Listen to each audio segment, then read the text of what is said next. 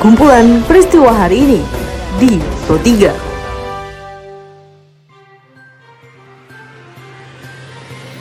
Halo pendengar, saat ini Anda sedang mendengarkan kumpulan peristiwa Pro 3. Pada podcast ini, saya akan mengulas terkait isu-isu aktual yang saat ini masih hangat atau ramai diperbincangkan di sekitar kita. Tentu saja pendengar, saya akan hadirkan cuplikan informasi dari reporter kami. Bersama saya Tika Nantia, inilah kumpulan peristiwa Pro 3 di ruang dengar podcast Anda. Pendengar sebelum saya masuk ke dalam beberapa isu aktual yang akan saya hadirkan sesaat lagi, saya mengundang Anda untuk mampir ke laman berita kami di rri.co.id. Anda juga bisa memfollow sosial media kami di Instagram, Twitter, juga Facebook dengan mengetik RRI Programa 3 di kolom pencarian Anda. Pendengar informasi pertama datang dari reporter Magdalena Krisnawati yang mengabarkan bahwa ketidakkonsistenan pemerintah dalam menerapkan kebijakan penanggulangan wabah COVID-19. Hal ini terlihat dari langkah gugus tugas percepatan penanganan COVID-19 yang menerbitkan surat edaran nomor 4 tahun 2020, yaitu aturan bagi mereka yang boleh berpergian di masa pandemi ini. Namun di sisi lain, pemerintah terus menghimbau agar masyarakat tetap berdiam di rumah, bahkan terus mengumumkan kebijakan larangan mudik, khususnya di masa pembatasan sosial berskala besar atau PSBB seperti saat ini. Pendengar pandemi COVID-19 di Indonesia membuat sejumlah daerah menerapkan PSBB. Namun saat ini masyarakat dikejutkan kembali dengan adanya wacana pelonggaran PSBB dengan dibukanya kembali mal dan sekolah pada bulan Juni mendatang.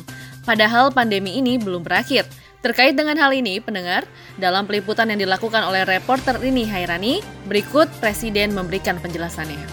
Pelonggaran untuk PSBB agar dilakukan secara hati-hati dan tidak tergesa-gesa. Semuanya didasarkan pada data-data lapangan, pelaksanaan lapangan, sehingga keputusan itu betul-betul sebuah keputusan yang benar. Hati-hati mengenai pelonggaran PSBB. Pendengar pemerintah melalui gugus tugas percepatan penanganan COVID-19 terus berupaya dalam menekan angka penyebaran COVID-19 di tanah air. Melalui laporan dari reporter Safira Amalia, diketahui bahwa Ketua Tim Pakar Gugus Tugas Percepatan Penanganan COVID-19 Profesor Wiku Adhisa Smito mengatakan masyarakat Indonesia perlu beradaptasi dan menyesuaikan diri dalam beraktivitas sehari-hari di tengah pandemi ini secara sosial kita pasti akan mengalami sesuatu bentuk new normal atau kita harus beradaptasi dengan beraktivitas dan bekerja dan tentunya harus mengurangi kontak fisik dengan orang lain dan menghindari kerumunan dan bekerja dan sekolah dari rumah. Transformasi ini adalah untuk menata kehidupan dan perilaku e, baru ketika pandemi yang kemudian akan dibawa terus ke depannya sampai tertemukannya vaksin untuk COVID-19 ini. Kita beralih ke informasi lainnya, pendengar sebuah pesawat perintis milik Mission Aviation Fellowship atau MAF jatuh di Danau Sentani, Jayapura, Papua kemarin pagi. Pilot yang membawa pesawat tersebut dikabarkan meninggal dunia dan ditemukan di danau itu dengan kedalaman 13 meter.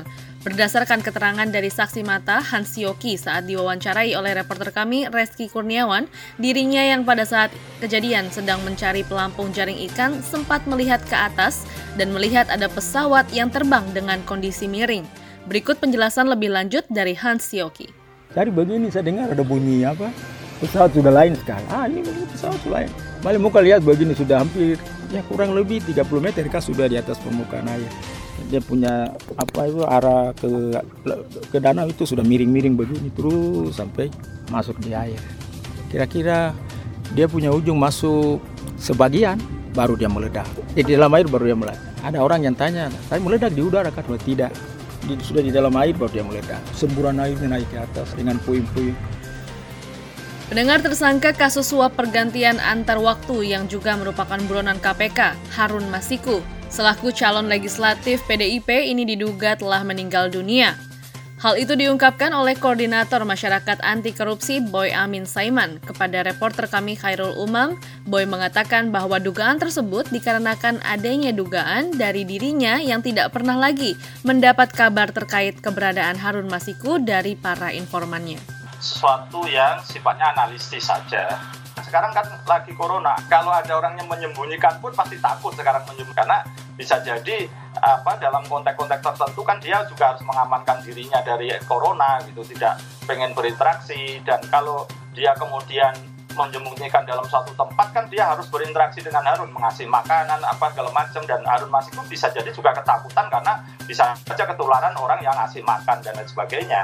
Ini semakin meyakinkan saya bahwa yang bersangkutan sudah meninggal dan terakhir apa pun terlacaknya di mana gitu hanya dan uh, sudah saya dalami beberapa orang yang berkaitan itu sebenarnya apa pun memang kalau Harun Masiku ini ketangkep memang pada posisi banyak yang bisa jadi tersangka yang sementara ini belum jadi tersangka Baiklah pendengar informasi tadi sekaligus mengakhiri perjumpaan kita pada podcast edisi hari ini. Anda masih bisa mendengarkan podcast edisi hari ini dan hari lainnya di Spotify dengan hanya mengetik RRI Pro 3 di kolom pencarian Anda. Pendengar tetaplah menjaga jarak, tetaplah berada di rumah. Selamat menunaikan ibadah puasa bagi Anda yang menjalankannya. Saya Tika Nantia beserta dengan tim editor kami, Karisma Rizky undur diri. Sampai jumpa.